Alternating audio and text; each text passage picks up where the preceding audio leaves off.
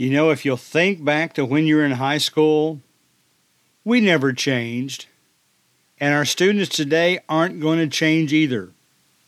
So, should we change for them? Substitute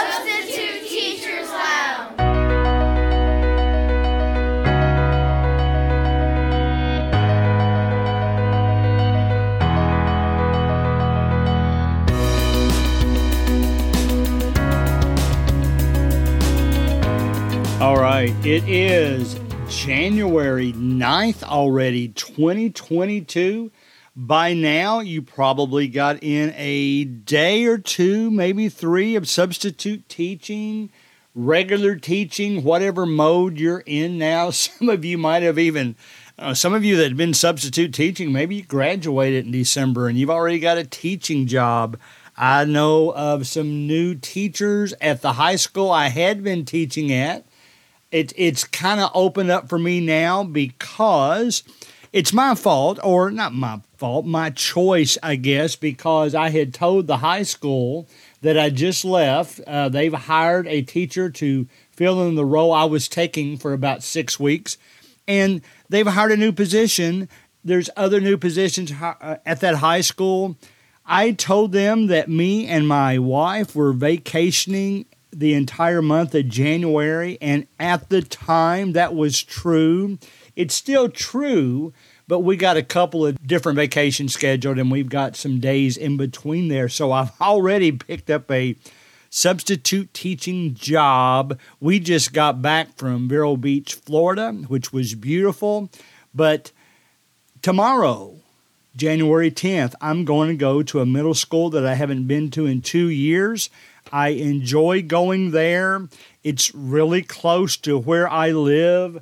It only takes me maybe 10 minutes to get there. I love the administration there. I love the students there.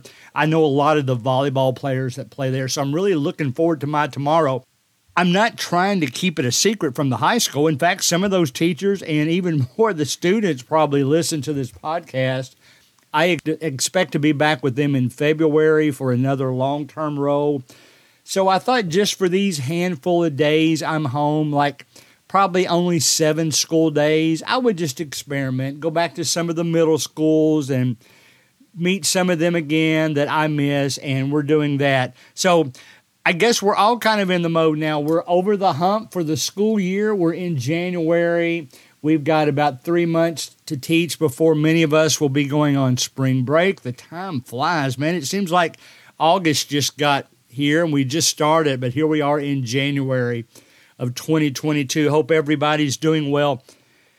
The reason the opening was as it is, if you think back, you can think of teachers that were special for you.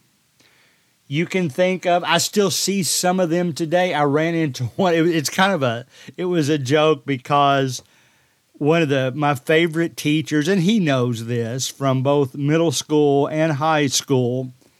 I ran into him at a volleyball game the other day. I was the referee on the stand, and his granddaughter was on the team. And I just heard him behind me say, Hey, I think that's Greg Collins. He was talking to somebody next to them. So when I had a break, I went and talked to him.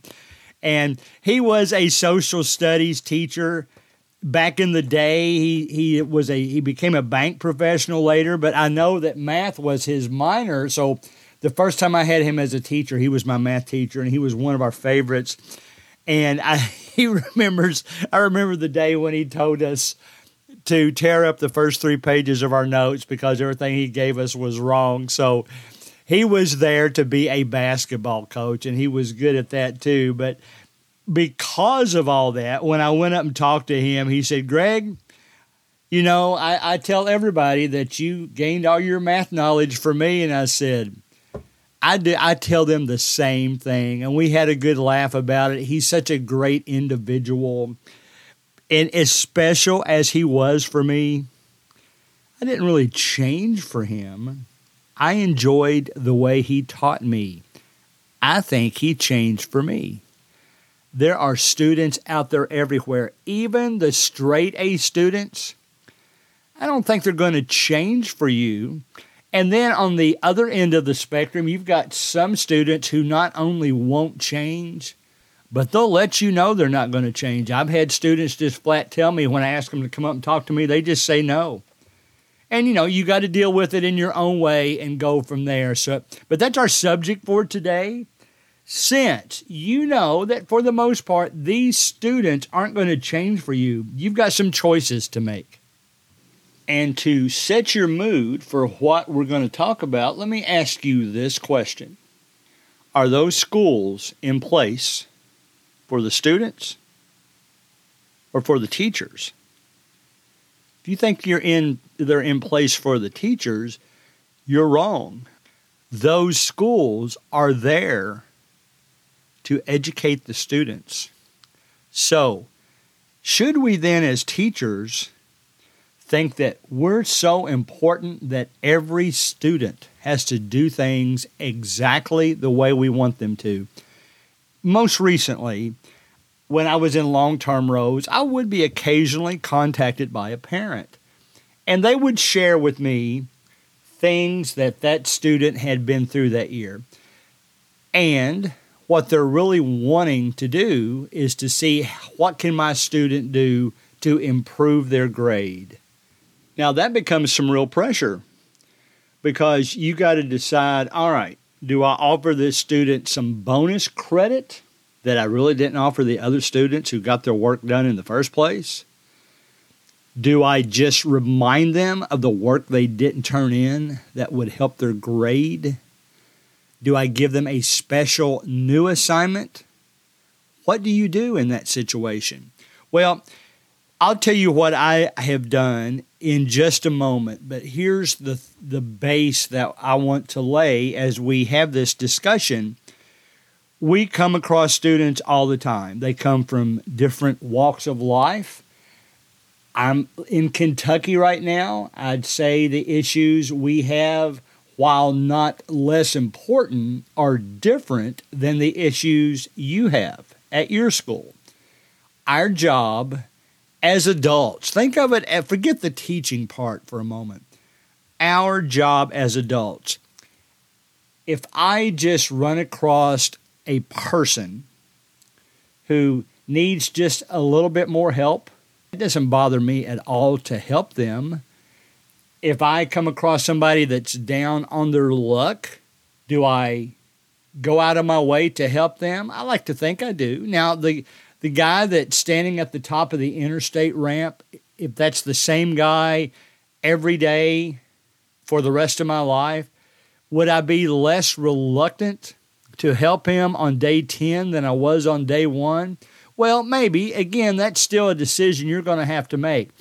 But think about just how much better the world would be. this is very philosophical all of a sudden. If we all just helped out each other there's a song from the 60s that I remember by a group called Canned Heat. It was called Let's Work Together. It went on to become referred to as the hippie national anthem.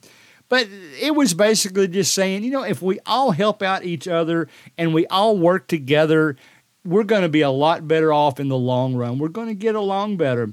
I remember when I used to live in St. Louis. This was my first few months, we moved into a place that we didn't stay at very long. Some of the tenants there, I, I, wasn't crazy about. One of them cut their own screen door accidentally. So while we were gone one time, they took our screen door. So just little incidental stories like that. Still in hubcaps, and I love St. Louis. Don't get me wrong. This can happen in the home, in the city I am sitting in right now. It could happen anywhere but it was just kind of area we chose to get out of. But at the same time, I remember this would have been back in 1980. There was a monster two feet snowstorm one evening. And all of a sudden, these same people that were stealing screens and being rude to each other, they were helping each other because they knew that one person couldn't dig their car out and get them on the road. They knew they had to have help. And because we were in a serious situation together, we all helped each other out. Think about that when you're teaching kids. We're all in a situation together. We have different roles. Our students are in a learning role. we are in a teaching role. So, how do we go about making sure that we all grow together in that respect? Now, I've always been one of those that I don't necessarily, in fact, I don't at all go out of my way to find out background stories about students I might be having trouble with because I want to make up my own mind. But at the same time, you're going to have teachers come up to you and say, now, this student, you might need a little extra effort with them. Here's why. Here's their background situation. Here's their home situation here's why they might just need a little extra attention. And that's what we need to listen to and be aware of. But yet, we don't want that student to feel bad about it. So, not only do we maybe have to give them a little extra care, we have to recognize the fact that we need to figure out a way to do that without putting everybody else at a disadvantage. I've made some comments before in classes that I've regretted. Uh, sometimes I've accused a class of being one of those classes that misbehaves more than the others. And that's not fair because even though that might be true, it's probably only about 10% of the students that are really giving you a hard time. And sometimes these 10% of the students are just wanting a little help. Here's been my experience so far. Some of these stories I've shared, some I have not. We have got so many new listeners now. It's really taken off. It's been crazy. We had twice as many listens in 2020, over twice in 2021 as we did in 2020. This podcast began in summer of 2019. So I really thank you all for that. I shared some of these stories very early on, so I'm going to reshare some of them today and kind of put them all in the same location. One of my favorite stories to share has been the fact that one of my first long term teaching situations, I ran across a student who constantly, I mean, he wasn't violent, he didn't use profanity in class, but he was so disruptive in class, I had to have him sit close to me so many times. And ironically, when he sat close to me, he was much better behaved and, in fact, began answering questions. In fact, I remember a situation, unfortunately, I had to call him down for it because there was a competition, a math competition up at the board, and it's something simple that the two students that were competing against each other should have known and they couldn't figure out and he got so frustrated that it was taking them so long to figure out. He jumped up out of his chair, walked up, and said, "Come on, guys, it isn't that hard." Worked it out on the on the board for them. Now, I had heard some background stories about that student, what they had been through in their personal life with parents and all that kind of thing, and I try to take that into consideration. I don't want to change anything because of it, because I want to treat them equally with everybody else. But I did kind of show them some extra attention. I encouraged them what they could do to get an A on the next test. And you know it pays off when the student may this it happened to be in a non-educational activity. It was a school activity, but that student actually came up and sat next to me. He saw me in the bleachers, sat next to me instead of next to the other students. That at least showed me that I meant enough to him, that I had changed myself enough in the way I treated him, that his way of showing appreciation was to sit down next to me and basically just by sitting there and have casual conversation I know that he's comfortable being around me. Now, have I run into him since then? Yes. Has he ever given me any trouble? No. Has he ever given any other teachers any trouble? Yes. Now, I haven't been there, but I know that he's been in trouble on a couple of times. But I like to at least think that I changed myself enough that maybe he can be a little bit more serious about his education. I at least want to think that I was willing to change. I wasn't insisting that he act exactly like everybody else. I changed for them, for that person. I changed the way I gave him materials, the way I taught him, the attention I gave him, and it paid off, at least from a standpoint of he was comfortable when I was teaching him in the future. More recently, I had a class, a freshman class, very rambunctious, sometimes out of hand, but again, it was only like 10% of the class. But I could have yelled at them, which I did. I felt bad about it. They knew I felt bad about it. In fact, they heard me apologize to them, saying that I shouldn't lump everybody into the same situation. Now, when I said that, did the students that knew I was talking about them feel bad about it? No, they didn't. They, I mean, they're not going to change. It's what our topic is. They are not going to change. So, how can I change to make things better?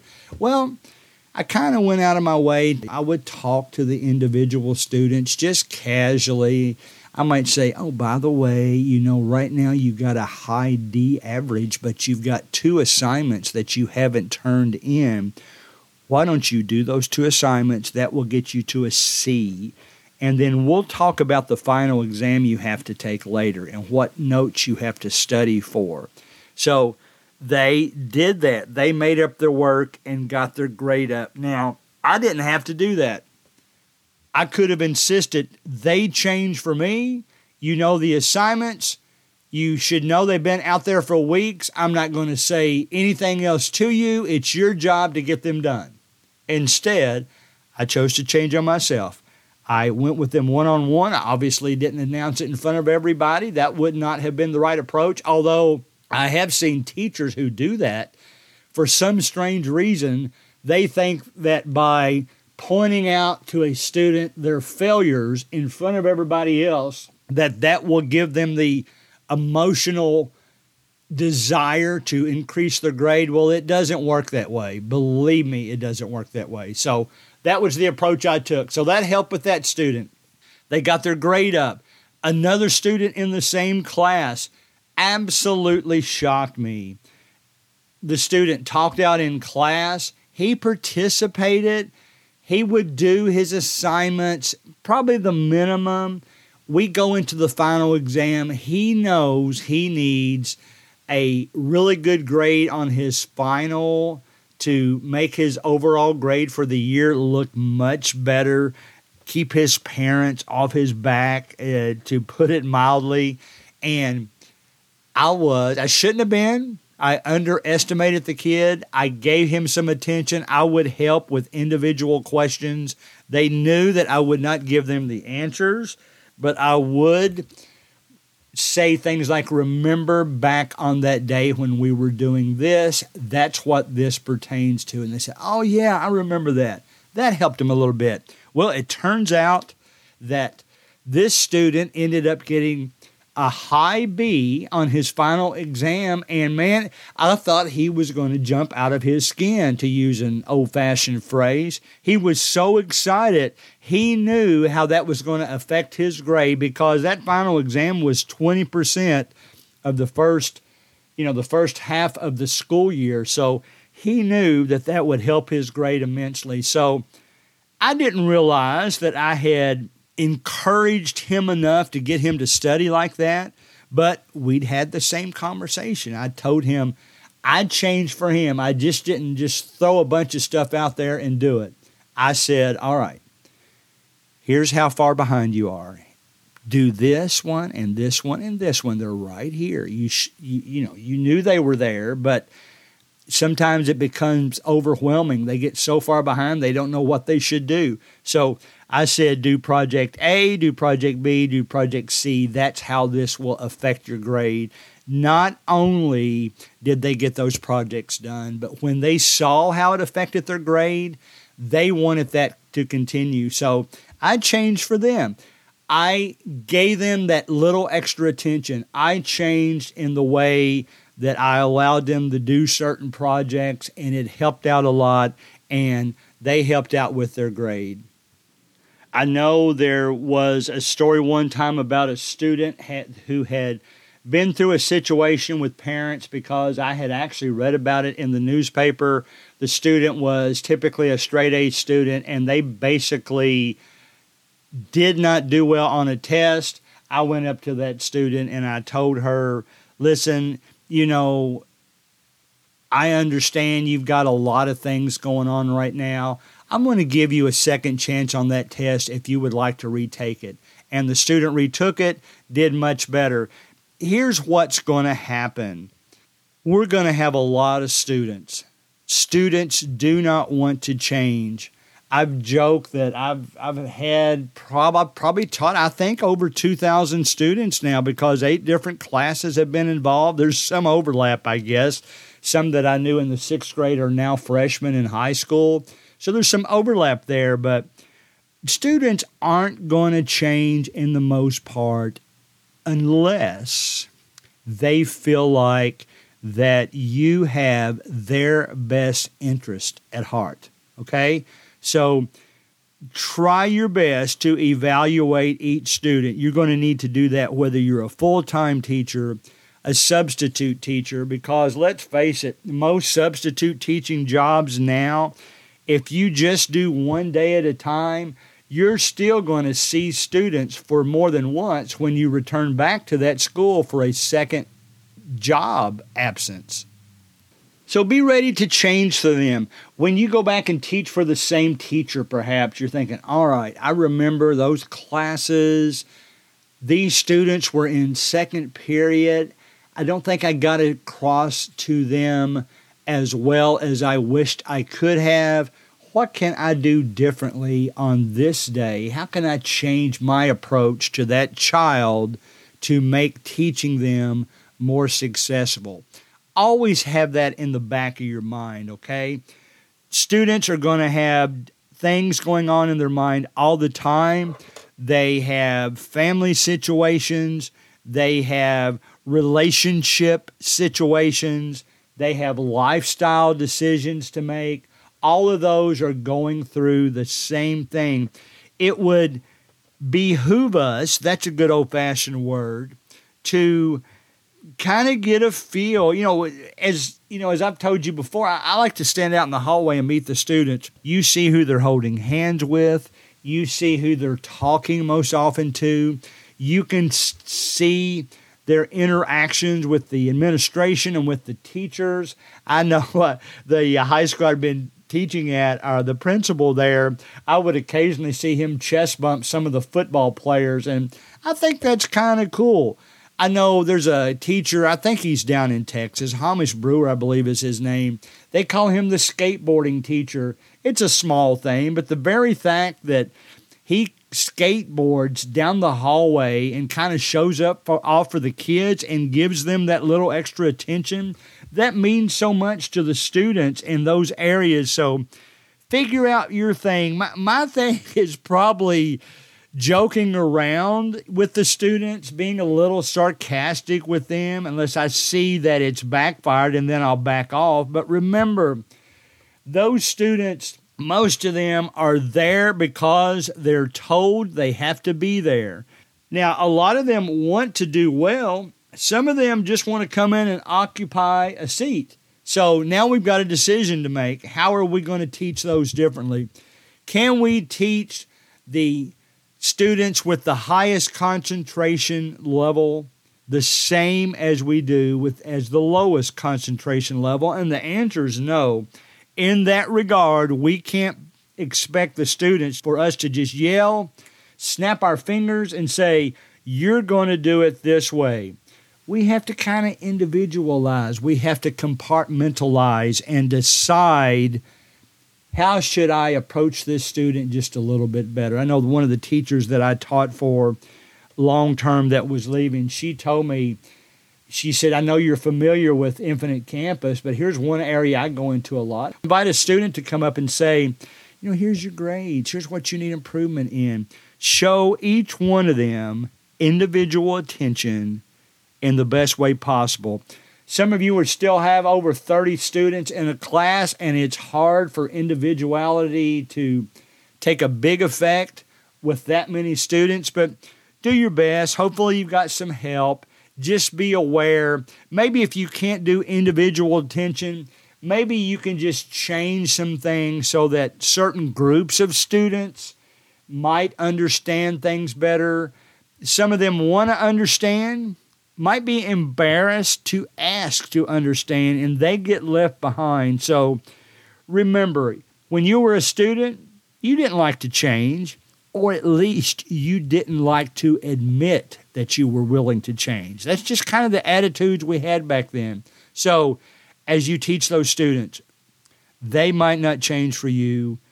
Be willing to change for them in the way you approach them, both disciplinary wise, teaching wise, education wise, friendly wise. I still have students come up to me all the time, share stories with me about what's going on. Maybe they just want me to know that they shot a deer during deer season. Things like that. That's special to them. So students won't change. You need to change for them.